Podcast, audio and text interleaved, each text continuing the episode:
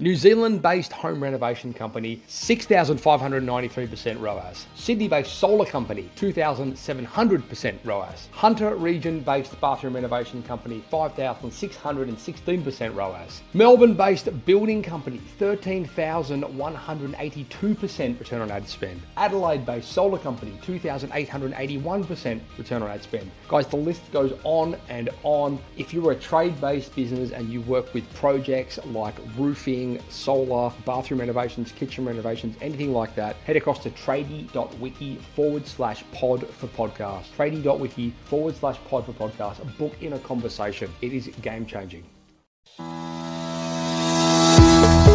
Hello and welcome back to Toolbox Talks. I just want to do a quick shout out to a review that we have from Builder04. Uh, he left a, review on Stitcher saying, Great podcast for traders and contractors. It covers a lot of very important elements that's hard to find info- information on elsewhere. So thank you, Builder04. I'm glad you're enjoying the show. Now, today's episode is um, going to kick off the four part series that we that I'm doing with my co-host Ben Stainer. Ben has literally done pretty much everything within the trade-based business model. He's he built an absolute. I mean, at times he was up to. Uh, he, he had 65 guys, 40 trucks running. He was servicing the plumbing, electrical, and building industry. He had an absolute empire.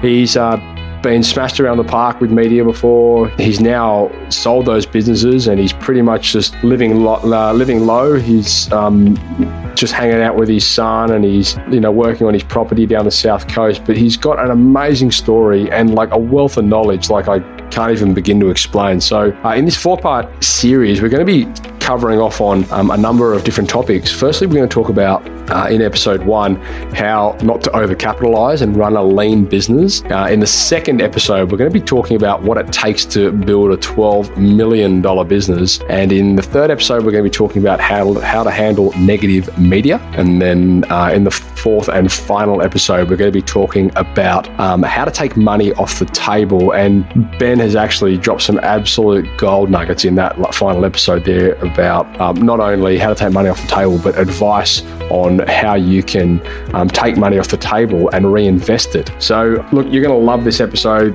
There is literally probably not a more qualified person to be speaking on these topics. So, um, I just want to say thanks to Ben for co hosting me on this series. And um, look, if you enjoy this series, please go right ahead and leave us a review, iTunes, Stitcher, or SoundCloud. Uh, we'll read it out, as you've just heard, in upcoming episodes. And uh, that's all from me. Let's dive right into episode one giving tradies and contractors around the globe the tools to run a modern business. You're listening to Toolbox Talks from the Site Shed. Now, here's your host, Matt Jones.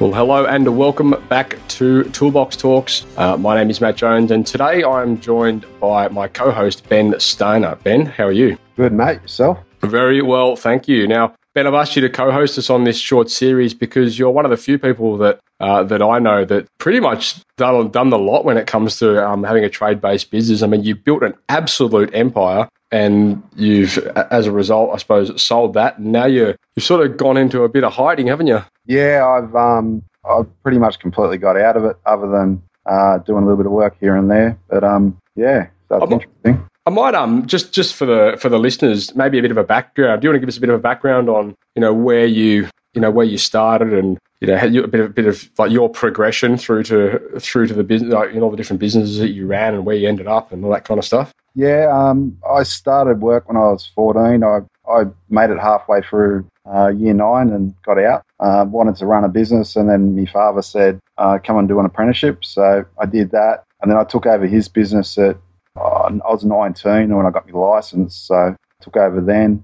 Yeah. Ran it the old school way uh, for a fair while. it was just me and, and one other guy that I had. And then, then I got it, and then I decided I wanted to grow it a bit, uh, make a bit more money. Got to about 10 guys. Then I moved down the coast, had a manager. I was working two days a fortnight, which was which was good, and the money was reasonable. Then I I um, wanted to take over Australia. and um, but yeah, so I then we grew it to to sit. We went to went to five star, and then yeah, we went to about sixty five star. We had about 20 Jetta trucks on the road, electricians and plumbers and uh, builders. Um, I got my plumber's license, builder's license, and that sort of just naturally progressed because every time we broke something, we had to get an electrician in or Yeah. get a builder in. So we thought we'll, we'll just start providing the service ourselves. So you got to 65 staff. Yeah, yeah. Wow. That is taking over the country. Were you just in were you just in Sydney or were you all over the shop? Nah, we were in Wollongong and Sydney. Yeah. When I when I got out of it, and um, two other fellas took over. They went to Newcastle and, and Melbourne. Yeah. uh, which didn't really work out for them. But yeah, so we, I, I guess I, I used to have a map up on the boardroom of Australia of all the places where we wanted to go because if I could duplicate the same system Yeah. that I was using, that um, I didn't see any reason why um, I couldn't do it everywhere else. Yeah. And Um, how did that pan out? um, it's difficult because once you get bigger, you seem to start at one end of the business and get that right, and then get yourself right, right round to the next part of the all the other sections of the business, and then two weeks later, when you get back to the other one, they're, they're still doing it the same. They've they've fallen back in their ways. Uh, okay. So just just the um, yeah, you just it's endless.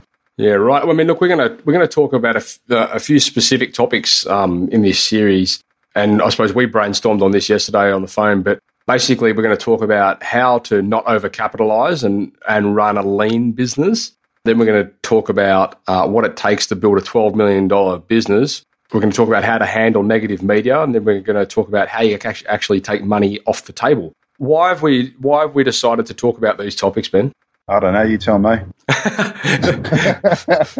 well, the ones that you, you spoke about that you wanted to talk about. So Yeah, I mean, look, I think from my point of view, we've never had anybody on the show that's that's ever run a twelve million dollar business. So I imagine a lot of our listeners out there would be pretty pretty interested to hear how you did it and some of the. I, I suppose you know maybe without the bullshit, like just want to hear you know some of the problems that you had and all that kind of stuff. So I mean, I think a lot of people have these aspirations of dreams of running these mega empires, and then when the reality strikes home, there you know it, it may not it may not be as, as as good as it sounds.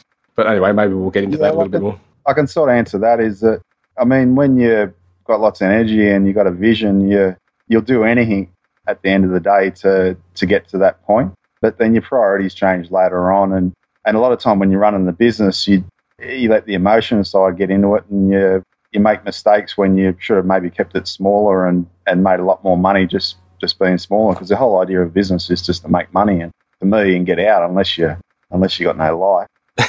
Um, you know what I mean? At the end the day. Yeah, fair enough. I suppose one of the things that you know I'd like to ask you just before we dive into the first um, episode is really how do you how did you learn the business side of things when you're you know you're a 14 14 year old kid you work with your father until you're 19 you took over his business like where in that stage did you did you learn how to become a businessman Oh, to be honest, I was always selling things when I was a kid. Um, whether I was selling, I used to actually sell oranges from the back fence of people's properties and then go around the front with a bucket and try to sell it back to them. But um, so that's where it all started. But Dad taught, Dad taught me a lot of stuff. But Dad was very old school in the spectrum of where we are now in Mm. business and how people do things. And he was, you know, 19, you know, born in the 30s, so coming through the depression, and you did everything yourself. Like we fixed the trucks. I spent my first year cutting rock and how can I say uh, repairing trucks because I was good at it. yeah right Um, so in that, I learnt how to do things lean and fix my own things. Look for bargains. Um, so if you want to talk about running a lean business, you go out and you get you know there's people out there who teach you how to sell and, and whatnot. You do the reverse on the suppliers. So yeah you know, even down to your EFTPOS machine, I was paying like a ridiculous amount compared to anybody else. I just I just told them that I was going to spend X amount of money, or so much was going to go through their machines, and they gave me this great rate. And every time I, they'd go to try to increase it, I'd say I'm going to shop around somewhere else. Yeah, okay. Well, why don't we do that one before we before we dive too uh, too much further into the intro? Then we may as well just um, just jump into this first episode. So, um, okay, Ben, let's talk about how to not overcapitalize and run lean. And you just mentioned before, you know, you you dealt with a lot of suppliers and. You know, you, you basically took it right down to that level. Let's, uh, I mean, I suppose this is something that I think a lot of people probably don't understand completely. What is what is capital? What is what is overcapitalization? What are we actually talking about? Well, when you buy an excavator that you might only use every second week when you can go and hire one. Right. You know I mean? It might cost you 40,000 40, new to buy and you'll never get your money back. So, you know, you'll either create the work for it so that it pays itself. To me, it's got to pay itself off in the first 12 months. And then if you're charging six, 700 bucks every time you pull it out, uh, that's six, 700 bucks in your pocket after the first 12 months. Yeah. If you're Okay. doing that, you might as well just, you might as well just hire it when you need it. So I suppose that's more on like when when we're talking about tangible, you know, assets. What what other things can you overcapitalize on? Um, I, I guess, I guess, yeah, like you say, you, you ask a busy person, if you want to get something done, you ask a busy person to do it. You know that saying? yeah, yeah, yeah. Um, you, I guess you set the pace in your, in your business. So the employees are always sort of pushing back and saying, oh, we don't have enough time and we can't do this and we can't do that. Um, I think you need to be believing yourself enough and not that. So, because sometimes you can doubt yourself, believe in yourself enough to go, no, well, look, you can do this in this certain amount of time and we don't need that extra person. And how can we do it so we don't need to employ someone or buy that extra item or buy that extra piece of equipment and still get the job done? Now, I- I, think if you've got your business in that zone where people, I'm not talking about having people who are running around with their heads cut off and um, constantly making mistakes. I'm talking about that medium where you get them actually going and everybody's working so that the next person that comes into your business, say if a young guy comes in and sees what's going on, they don't do it all. They, they, they, they walk at a steady pace in everything they do. Yep. So it's important to, to set that role model with everybody. And you got to constantly question why do you need that extra person? Because they will. They just naturally always want someone else to be in there to hold their hand or Yeah. um, yeah, or that new printer or that new computer or whatever. When if you go back the old school way, what I was taught from your father, which I, I my mistakes is I should have listened to more or thought of or stuck that old way, stuck that certain old way, um, rather than going out. When you get all this money, you just seem to spend more. Right. So the, I, I guess the answer is this is a happy medium between the old school way, which is a lot of good value in that, and and the new school way where you've got all everything in the graders. You know. I that was, I mean, one of the questions I did want to ask you. What you know, what what typically happens to a business that is overcapitalized? I mean, I know you mentioned, you know, that y- yesterday that you you've got you went through a stage where you felt like you were. What what happened? Well, you, I did everything. So I, I did all the different jobs throughout the business, and then as we grew bigger and bigger, I had to get other people to come in and do, you know, HR and Yeah.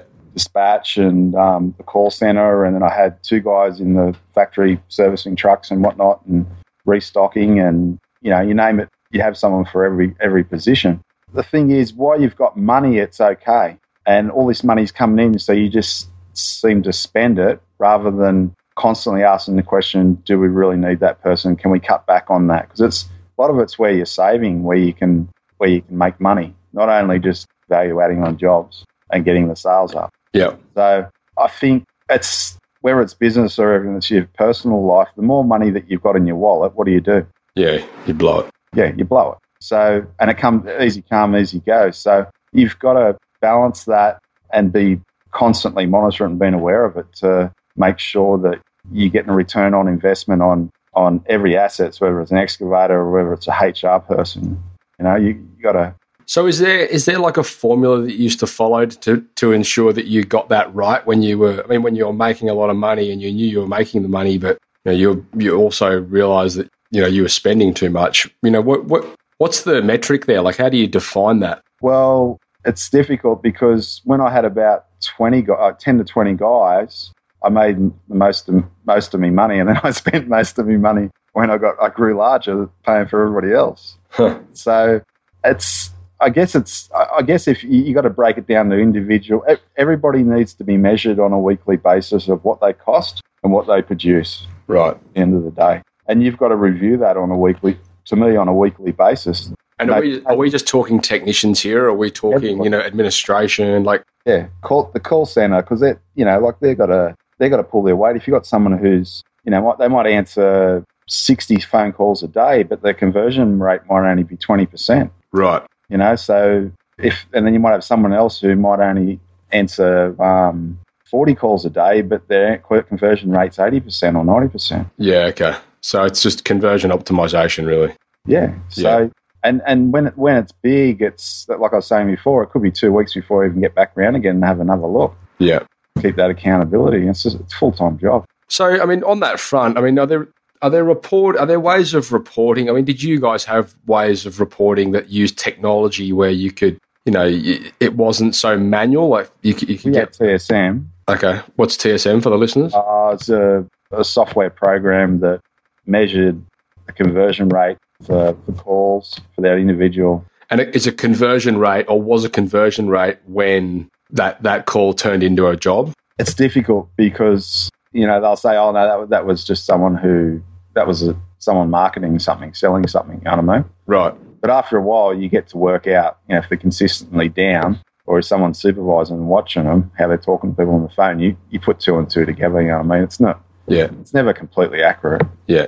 Yeah. Okay. I mean, I suppose it's a whole other kettle of fish that we. Oh, I suppose we could touch on that perhaps in the next episode. You know, and what it takes to build a twelve million dollar business. Maybe we'll talk about you know training and you know how you how you can uh you know train your staff to you know or optimize them to their to their best. I know you spent a lot of money with training your staff in the past. I know I Yeah, every- I, I know I actually came out and trained some of your staff back Yeah. in the day. So I guess that's something as well that is. Well, you know what? We'll, we'll, we'll, come back to that in the next episode because I think that's quite important. Yeah, Um, well, you know, I can talk about text on their conversion rate and, you know, what what is average job sale. And like we had a, the software did that too, you know, like there's Yeah. probably a whole heap of new stuff out there now. Yeah, yeah. I mean, did so? You know, when you were when you when you are, are overcapitalized, what are the what are the uh, effects that it has on the running of the business? Like, is there something? Is it noticeable? Like, is it does it put pressure on different areas? Your marketing, your sales, like you as a person. Yeah, everything. Yeah, Yeah. it all just funnels. Well, if you're, if you, you know, if you're not watching your costs, then there might not be enough money coming in to, to cover them. Yeah, And if you go backward, you know, $100,000 in, in a week, yeah, and if you do that four weeks straight, there's 400,000. yeah. So you're not, you're not, um, Are they realistic numbers? Is something? Is that oh, something? yeah, that, that, I've seen that happen. Jesus. So you've got to be, and it happens so quickly too. You know, like I think that's the, the thing with the, the smaller team. You've got when I used to do it. You know, I was I was answering the answering the calls, going out and selling jobs when I had ten guys. Um, I had another guy who was supervising jobs, but I was doing the HR. I was doing the marketing. I wasn't doing the paperwork. Um, my wife at the time was doing the paperwork, but I was doing everything. It'd take me two hours to drive half an hour, but Yeah, I ma- I made a lot of money, yeah. but th- there was sacrifice in that. You know, you're working from four o'clock in the morning ten o'clock at night. Right. And like, I suppose you know, are there ways that you, if you had to go back and do that again, would there be would there be systems or processes that you would build into into that uh, business model that would replace you in those areas? Like, could you outsource some of that stuff? Could you outsource your call answering? Could you outsource your, you know, perhaps not your quoting, but you know, all that managerial stuff that you you took on? Are there would there be things there that you think you could comfortably pass on to other people so they're not the be all and end all? I, I personally like it in house because I got like there's certain things like you know your marketing design and things like that. I'd get a guy who was did graphics and that, you know, and that's I Yeah. did. But with me accounting, we had that much going in and out. that We had to. I had someone in there. Yeah, okay. I had actually had three or four girls doing it at one stage, Yeah, and it needed to be in house so that you know we we knew what was going on. yeah, of course. Yeah, But then I did at one stage I did have a temporary guy as well when I when I was a lot smaller. yeah, So it just depends on on what level, and you got to weigh up the, the pros and cons on it. But I think I would be I'd be more ruthless in everything I did, yeah, and I would trust myself more, and I wouldn't I wouldn't be listening to employees. Always tell you, you know, they need this or they need that, or you know, yeah, some in some ways I was probably too nice. yeah. Okay. Other people would probably say different, but but yeah, that's that's what I would do. I'd be ruthless, especially now because it's a lot harder now. So, if if there were ways that, um, I mean, what would be the starting point, or say say from a suggestion perspective here, like what could you say to people that you know that are starting out in business or are currently even running a business? Where should they be the most strict in uh, not overcapitalizing? in all areas. I, I, I can't. I, I mean, you need a systematic. Well, first thing, if you if you if you've cut yourself and you got a small cut, and then you've been stabbed, in the chest, what are you going to do? Probably bleed out. Well, no, you're stick your, you'll stick your finger in your chest. That's, that's Yeah, yeah, a cut, that's a hole. yeah. So you'll attack your business like that. But really, all of it needs to be done on a on you know on a periodic basis where you keep going around and you don't presume anything. That that was probably one of the biggest things that I, I I'm probably a little bit too trusting and um, don't presume anything. You you check everything. Yeah. It's uh, this is what we had a um, we did a series. Um, I don't know if you heard it uh, a few weeks ago with Matt from Cube Consulting, and we were talking about pricing for profit. And it's actually it actually ties in quite closely to what you're saying there, like knowing what your expenses are and knowing exactly what your costs are, so that you you know you you you can be sure that what you're charging is covering all that. Like so many people don't do that properly. Yeah, big time. like even down to you know maybe your phone bill or you know putting petrol in the car or your you know your your your insurance and all that kind of stuff like at the end of the day that will all affect your bottom line Yeah, yeah, it's all. Um, and I think you're going to cover it in, a, in another topic of like putting some money aside, but that that should be factored in too, and everything's geared up around that because why are you're in business for? yeah make money Hmm. all right cool well look um i mean is there anything that you think we've missed Oh, there's heaps of things.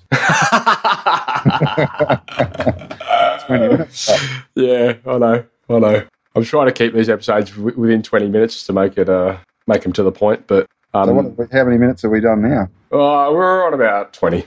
but if there's anything important that you you know you think we've missed, then let's let's address it because um, that's what we're here for. No, I think um, I think it, going back to the original point, and it depends on your age and what your parents are like and how old they were. But there's a lot to uh, uh, learn from the people that went through uh, the depression. So Yeah, uh, you know, and you got to have a mix. You know, like you go on. Everybody's the, the style is now. You don't have any money. You just go out and lease everything. That's not. You know what you find is it's it's not real growth. At the end of the day, you buy buy something with cash. You've got it. You own it, and you're making money out of it straight away. And you know that you can afford it. yeah, So you're not living in this um, fake world of yeah. It's it's organic growth. So if I wanted an excavator, you know what I would do? I'd go out and I'd go and sell. I would I'd value add to ten jobs, and I'd go and buy myself an excavator.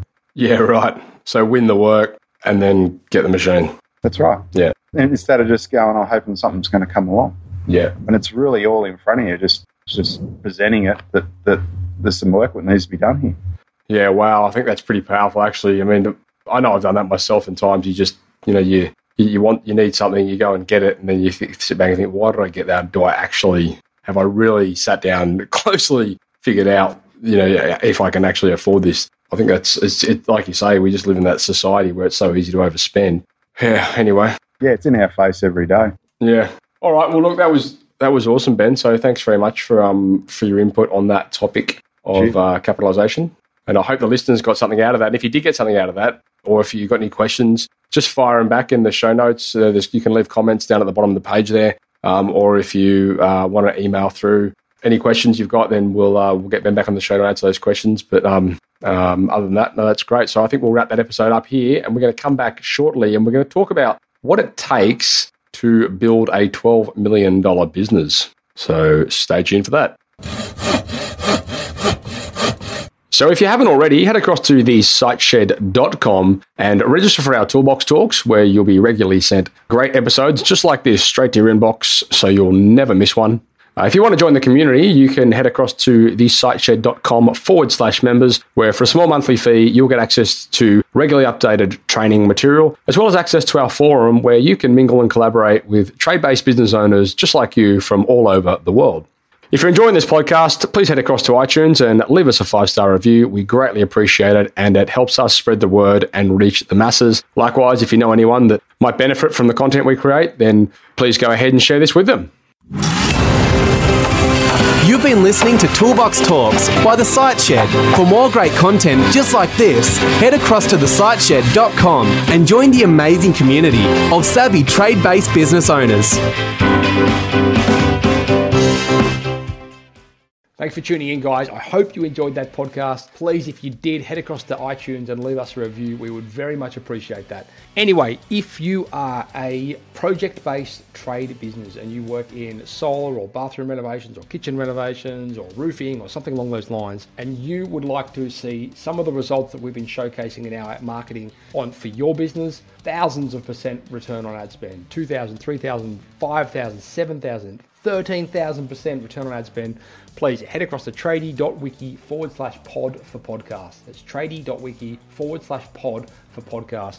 It will be well worth the conversation, and I can't wait to chat with you. Ciao.